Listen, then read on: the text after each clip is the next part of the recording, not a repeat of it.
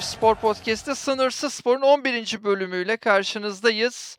Bu bölümü Euroleague'e ayırdık. Euroleague özel bölümüyle e, huzurlarınızdayız ve Euroleague özel bölümüyle e, Euroleague sezonunu noktalayacağız. Tabi Final Four değerlendirmesi var. E, sevgili Lara bizim için Kaunas'taydı. Final Four'u yerinde takip etti ve çok keyifli maçlar geride kaldı. Yarı final maçlarıyla başlayalım dilersen. Yarı final maçlarında gözüne neler çarptı?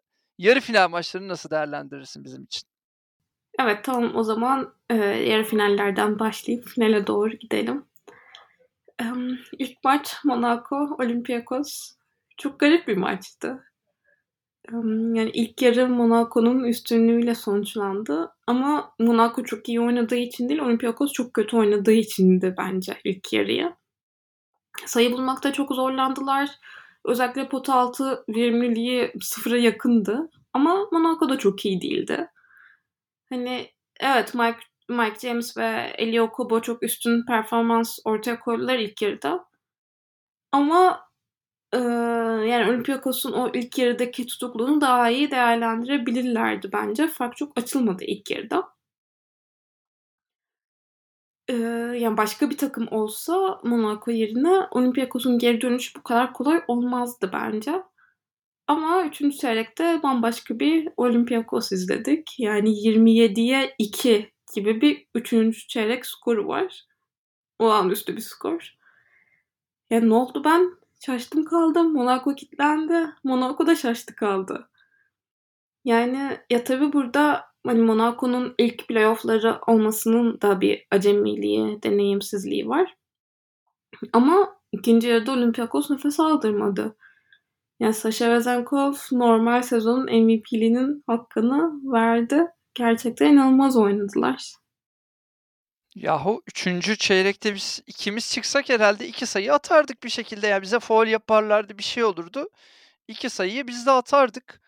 Ama Monaco'nun şu problemine biz geçen hafta da vurgu yapmıştık ve sezon boyunca da aslında kısmen Monaco değerlendirdiğimizde söyledik.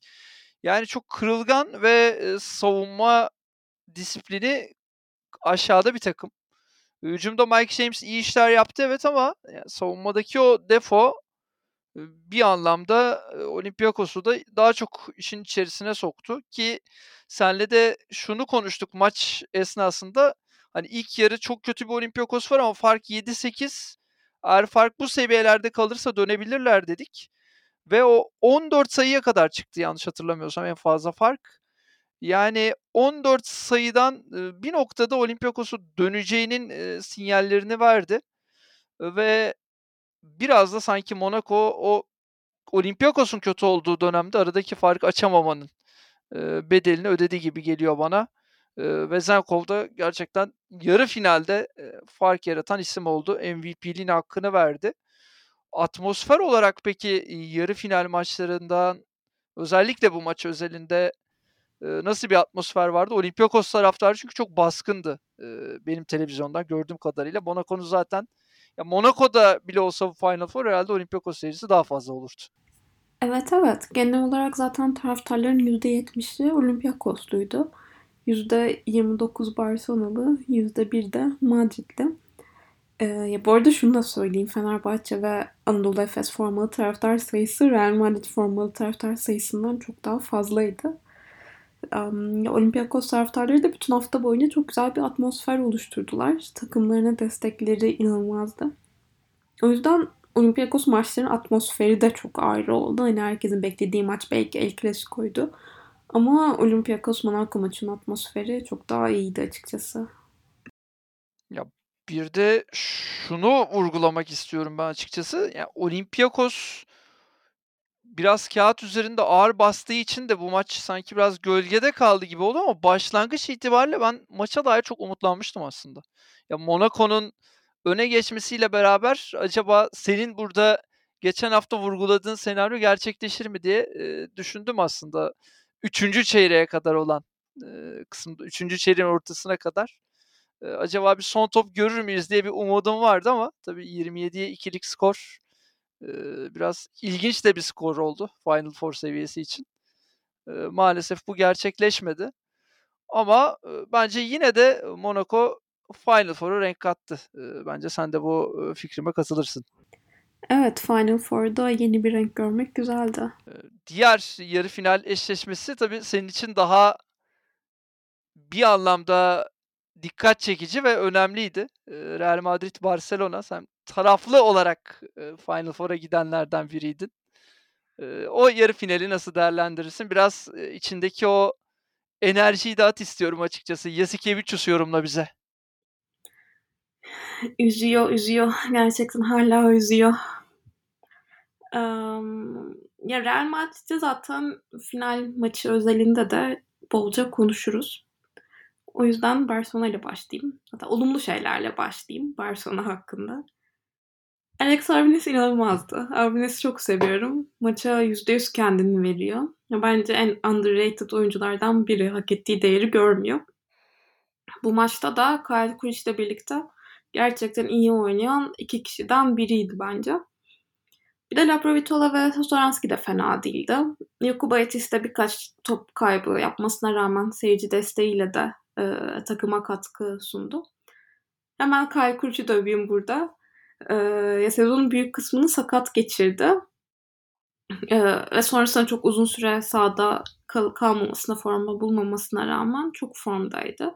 Ya Brines'le birlikte ne atsalar girdi. Ya zaten üzüldüğüm nokta bu. Yani büyük yıldızlar, e, takımın büyük yıldızları olarak görülmeyen bu isimlerin katkılarının takımı sırtlaması gereken kişiler yüzünden boşa gitmesi. Şimdi bütün oklar kime çevriliyor? Mirotic. Mirotic ne yapıyorsun? Oğlum sen bu takımın kaptanısın. Ya bak niye kötü oynadı diye kızmıyorum. Olabilir insanlık hali. Hiçbir sporcu her zaman muhteşem oynamıyor. Ama sen bu takımın kaptanısın. Ya bunu hem Yasikevicius'a hem Mirotic'e söylüyorum. Maç boyunca 3 sayısı var. 3. O da biri serbest atıştan, diğerini kaçırdı. Bir de ikilik. Yani zahmet oldu. Ve 28 dakika sahada kaldı. Neden? Neden 28 dakika? Hadi ilk çeyrekte oynadın. 10 dakika diyelim. İkinci çeyrekte de 5 dakika kaldın. Hiçbir şey yapamadın. Yasikevicius niye oyundan almıyorsun? Hani belli ki bir şeyler yolunda gitmiyor. Hadi Yasikevicius oyundan almıyor. Mirotic sen niye gidip takım kaptanı olarak demiyorsun ki bu işte bir terslik var. Buna bir çözüm bulmamız lazım. Ben çok günümde değilim. Ben bir dinleneyim. Bak rotasyonumuz geniş. Ee, Mike Tobey'i bir dene. Yani Mike Tobey'i de aşırı bayılmıyorum ama yani bir Mike Tobey'i dene. Oscar da Silva'yı dene. Gayet formda. Sonra biraz daha dinlenince bir daha bir denersin Mirotic'i. Ee, Sertaç Şanlı'ya geldik. Hiç sayısı yok. Verimliliği eksi 7. Kaç dakika oyunda kaldı? 16. Çok da gereksiz fauller yaptı. Neden 16 dakika? Tek bir sayısı bile yok. Söyleyeceklerim bu kadar.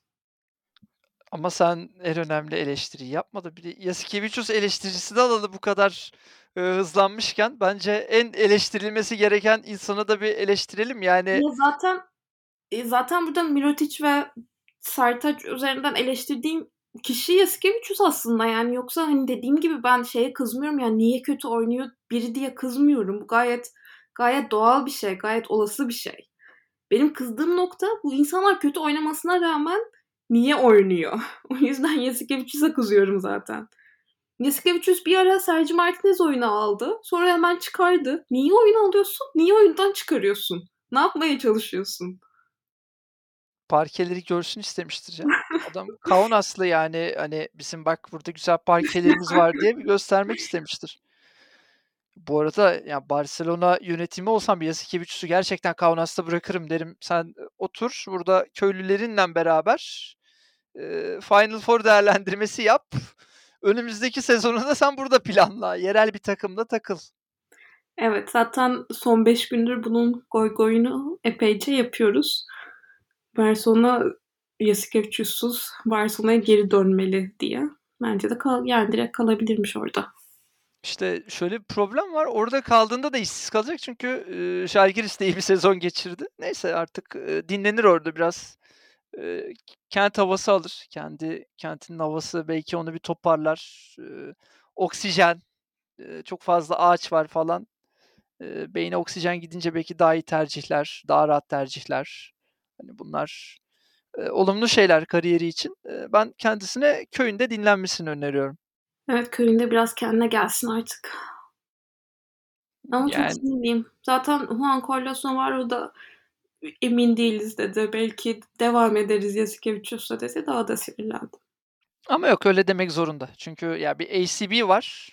Hani ACB playoff'ları öncesi biz devam etmeyeceğiz diyemeyeceği için, eee, devam ediyoruz demesi bence, eee, çok da şaşırtıcı değil. Valla Ya bilmiyorum. profesyonel davranmış. Ama yani gerçekten, eee, bütün takımlar arasında bence en iyi rotasyona, en iyi kadroya sahip olan takım Barcelona'ydı. Ya değerlendirilemedi. Sonuç dördüncülük. Yani o kadroyla, hani Gaffur'u koysan, Gaffur benim kedim oluyor. Gaffur'u koysan Gaffur da 4'üncü yapardı ya. Final Four'da hani en kötü o olurdu. Bu kadar oynardı Barcelona yani. Evet. Neyse biraz da İspanya'nın winners takımını konuşalım artık. Biraz da İspanya'nın winner takımını değerlendirelim. Ne dersin? Mecbur değerlendireceğiz. Evet, o zaman sen başla. Yerinde gördün. Eee, winner'lığı, kupayı hepsini gördün. Sen başla. Gerçekten inanılmaz bir maçtı final maçı. Yani nereden başlasak? Eee, 35 yaş üstü 2 adet Sergio kupayı getirdi. Real Madrid'in winner'lığı gerçekten çok sinir bozucu olmaya başladı. Evet, yani hikâye olarak da çok ilginç bir hikâye aslında. Senin de vurguladığın üzere 35 yaş üzeri, eee, 2 isimle, Real Madrid fark yarattı. Hani Sergio Llull ve Sergio Rodriguez, eee, gerçekten çok ilginç bir şekilde aslında özellikle yani şampiyonluk hikâyesine de baktığımızda Partizan karşısında 2-0'dan geri dönüş, yaşanan kavga, Barcelona karşısında Walter Tavares dominasyonu, finalde 2 deneyimli ismin, şampiyonluğu getirmesi Real Madrid için ilginç bir hikâye oldu. Tabii, eee, Sergio Llull ve Sergio Rodriguez son 2 topu çok iyi kullandılar. Fark yarattılar. Senden bir Walter Tavares yorumu da duymak isterim. Özellikle yarı final maçını inanılmaz şekilde domine etti. Onun da hakkını teslim etmek lazım.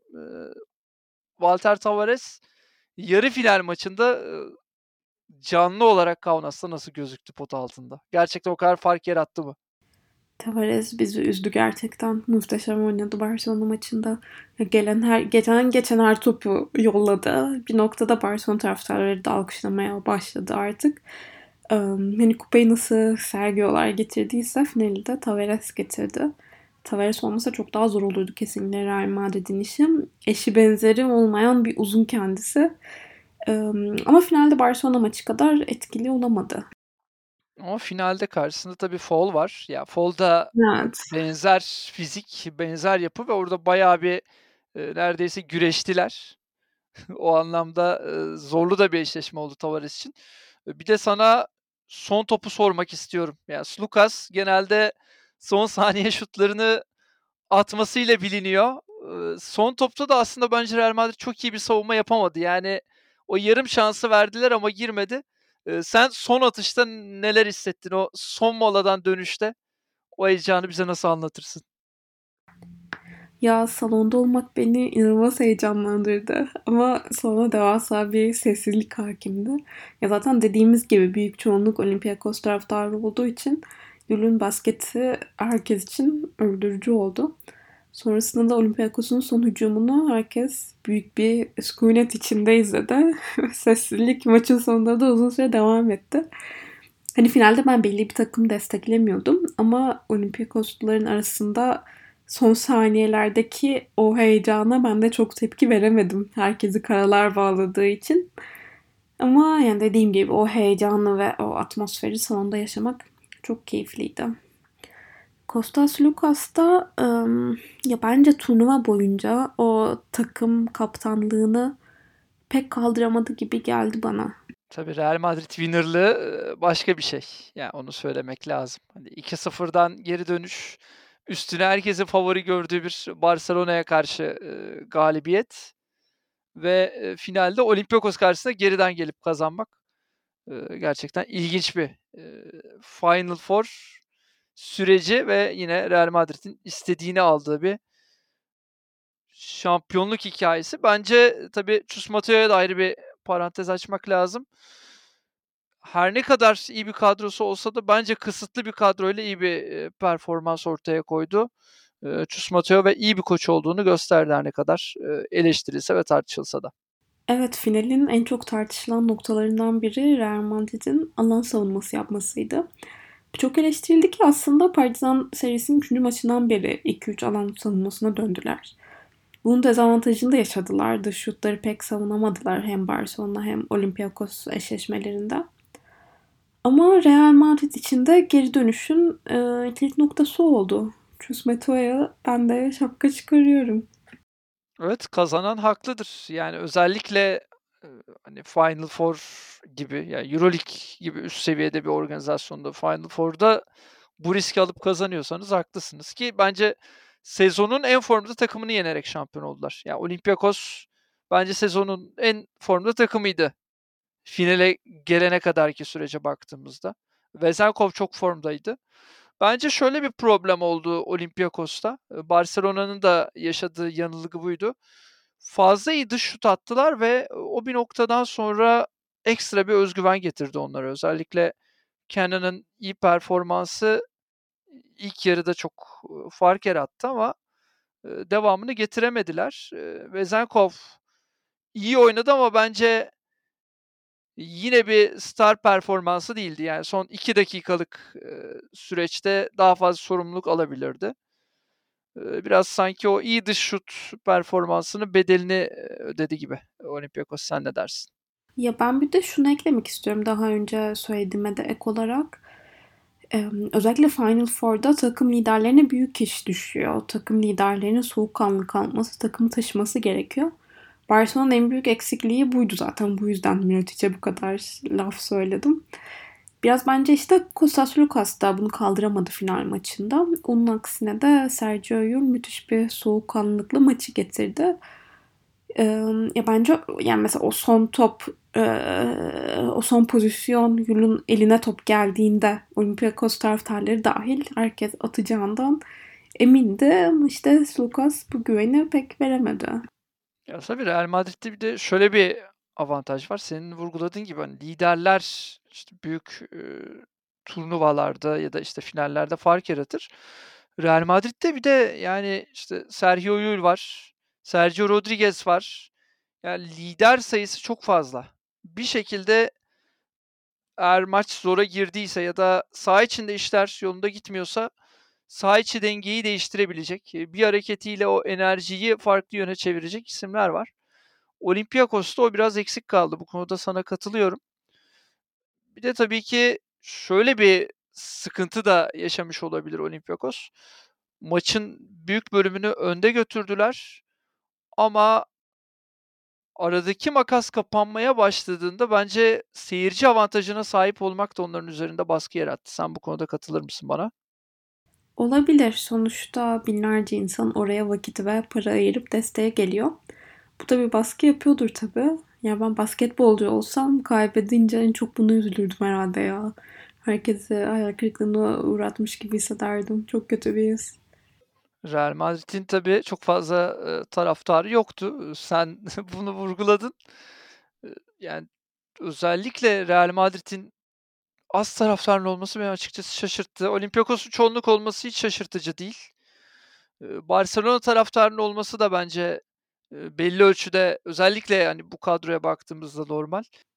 Ya, tabii Olympiakos'un çok önemli bir kulüp geleneği de var ve, hani, fanatik, bir taraftar topluluğuna sahipler. Evet, Real Madrid ve Barcelona'da çok ciddi bir taraftar kitlesi var dünyanın her yerinde ama ya, Olympiakos taraftar örgütlenmesi apayrı bir, şey. Yani Olympiakos seviyesine çıkabilecek takımlar, işte, gününde bir Panathinaikos olabilir, formda bir Panathinaikos, Partizan ve Kızıldız, bir de Žalgiris. Yani bu 5 kulübün gerçekten atmosfer olarak ayrıştığını bence hepimiz, kabul ediyoruz.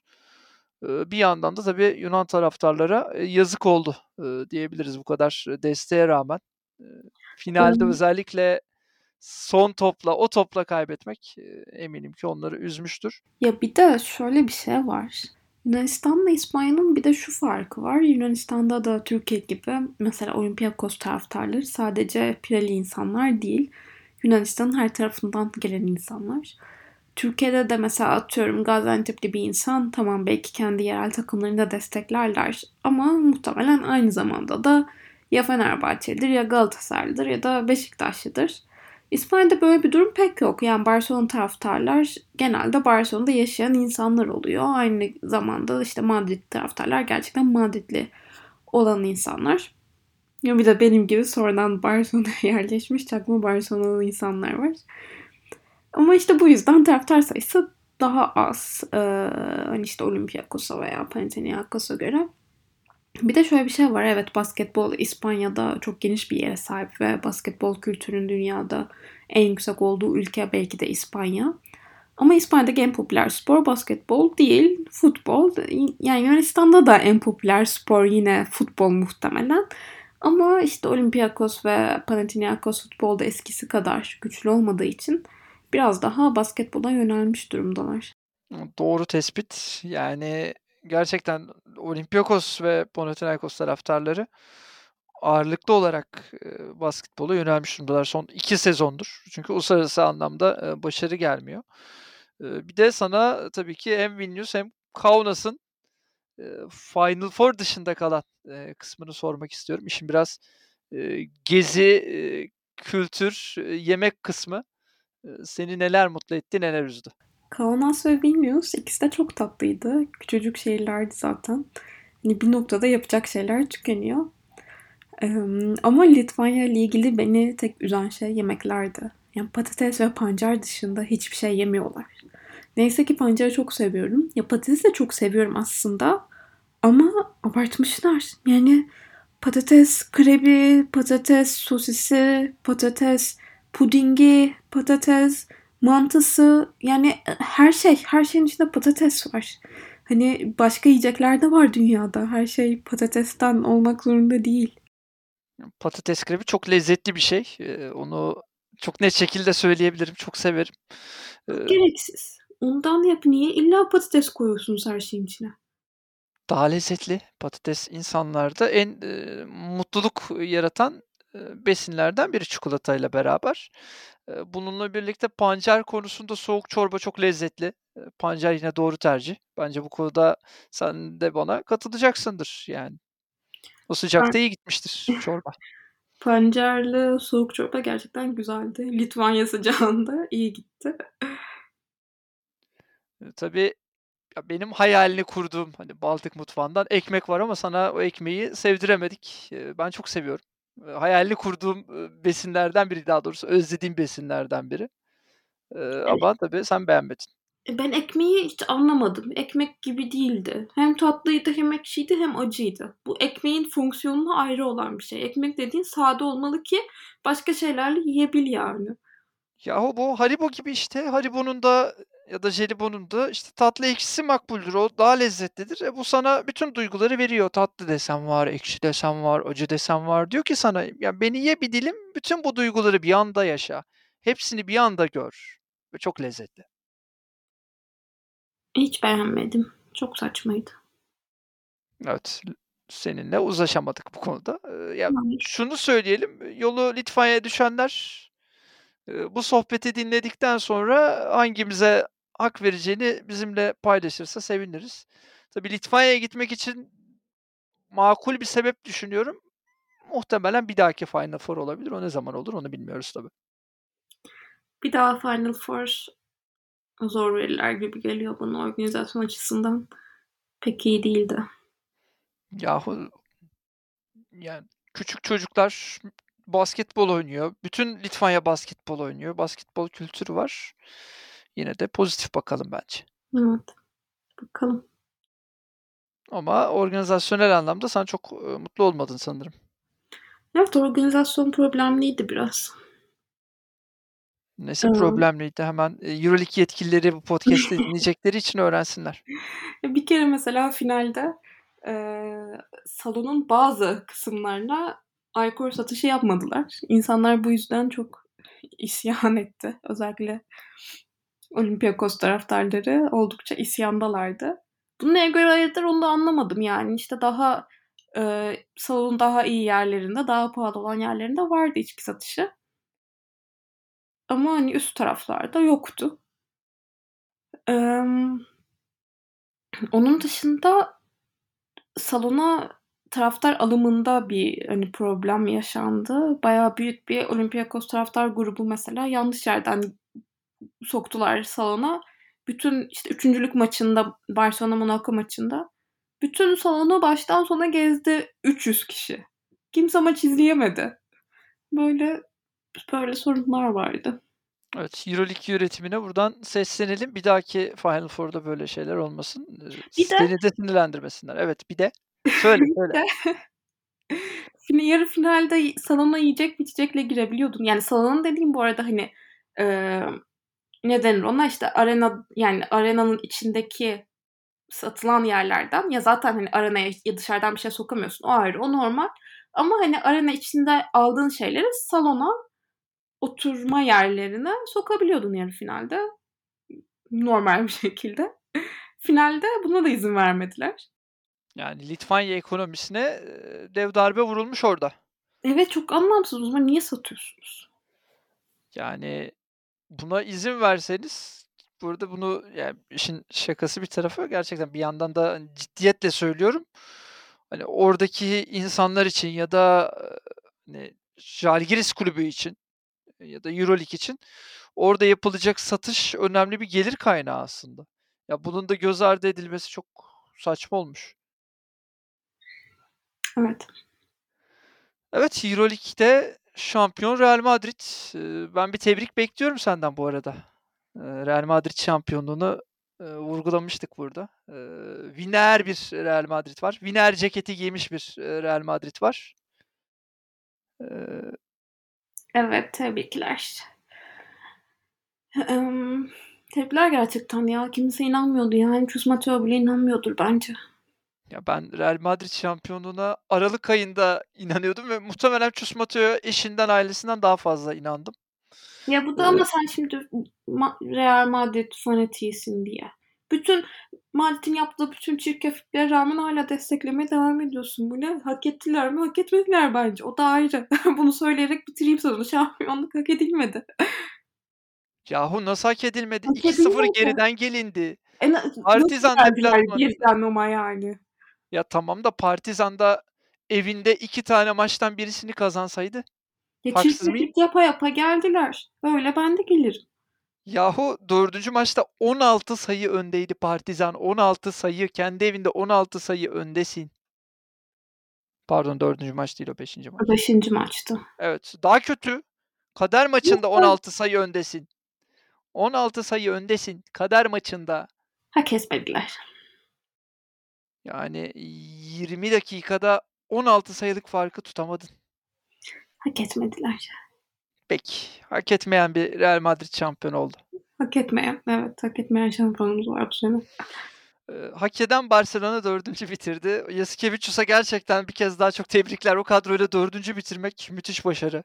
İşte hiçbir zaman hak eden hak ettiği değeri göremiyor zaten. Yasikevicius mu hak ettiği değeri göremiyor? Sonra diyelim ona Yasikevicius demeyelim. Bence Yasikevicius hak ettiğinden çok daha fazla değer görüyor iki sezondur. Evet. Evet, keyifli bir Final Four'du. Yerinde gezdin, gördün. Bizlere aktardın. Teşekkür ediyoruz. Keyifli bir Final Four. Gerçekten son topa kalan bir maç. Önümüzdeki sezon dileriz yine seni Final Four'da görürüz. Bize yine keyifli, anlatımınla ve son topa kalan, maçlarla heyecan dolu bir Final Four aktarırsın. Evet umarım bir Türk takımımızın olmadığı son Final Four olur. Ya, umarız seneye, Anadolu Efes, Fenerbahçe Beko, finali görürüz ya da belki bir Türk Telekom sürprizi olabilir. Yani eğer Gran Canaria çekilirse. Düşük bir ihtimal ama, eee, neden olmasın? yok bugün demişler Gran Canaria çekilirse Valencia olacak yine Euroleague'de. Evet, eee, Euroleague yine kötü kararlar almaya devam ediyor. Evet. Ya, Telekom için o zaman tek yol var, eee, Türkiye şampiyonluğu. Türkiye şampiyonu olup, ııı, wildcard kovalayacaklar ki o da çok yüksek bir ihtimalli mi bilemedim. Yani şampiyon olsalar bile biraz düşük bir ihtimal gibi ama bakalım. Ya bir de bu ayrı bir konu ama Euroleague'de de parası olan ülkelerin takımlarını almamak gibi bir eğilim olduğu için haklı olarak Türk takımlarına çok sıcak bakmıyorlar maalesef. İşte malum ekonomik sebeplerden dolayı. Evet, yine ekonomi konuşarak noktaladığımız bir, podcast bölümü olacak. Neyse, gerçekler acıdır. Gerçekleri konuşmak lazım, söylemek lazım. Bunu yaptığın için de, teşekkür edelim. Ve Sınırsız Spor'un, eee, 11. bölümünün sonuna gelelim. Çok keyifli bir, Euroleague Final Four'unu geride bıraktık.